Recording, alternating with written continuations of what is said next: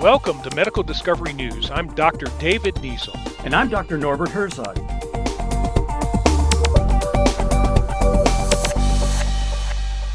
Just before COVID, I was at my favorite restaurant, and several people were vaping next to us, so we asked to be moved.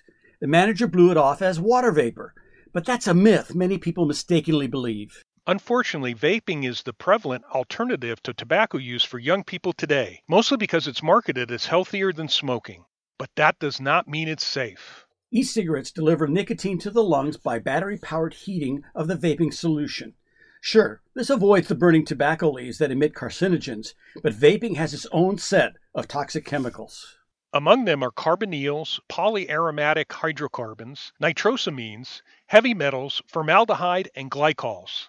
The flavored vaping cartridges produce even more chemicals, and they're the most popular with users. So while there is no secondhand smoke in the traditional sense, there is exhaled vapor, and those chemicals can be inhaled and contaminate surfaces. New studies suggest the word vapor is misleading because it's perceived as harmless.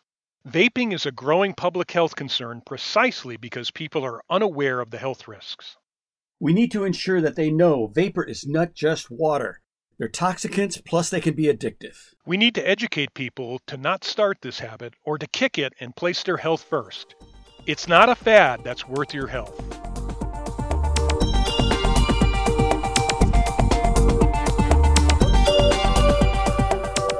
Are Doctors David Niesel and Norbert Herzog at the University of Texas Medical Branch and the Frank H. Netter School of Medicine at Quinnipiac University, where biomedical discoveries shape the future of medicine. For much more and our disclaimer, go to medicaldiscoverynews.com.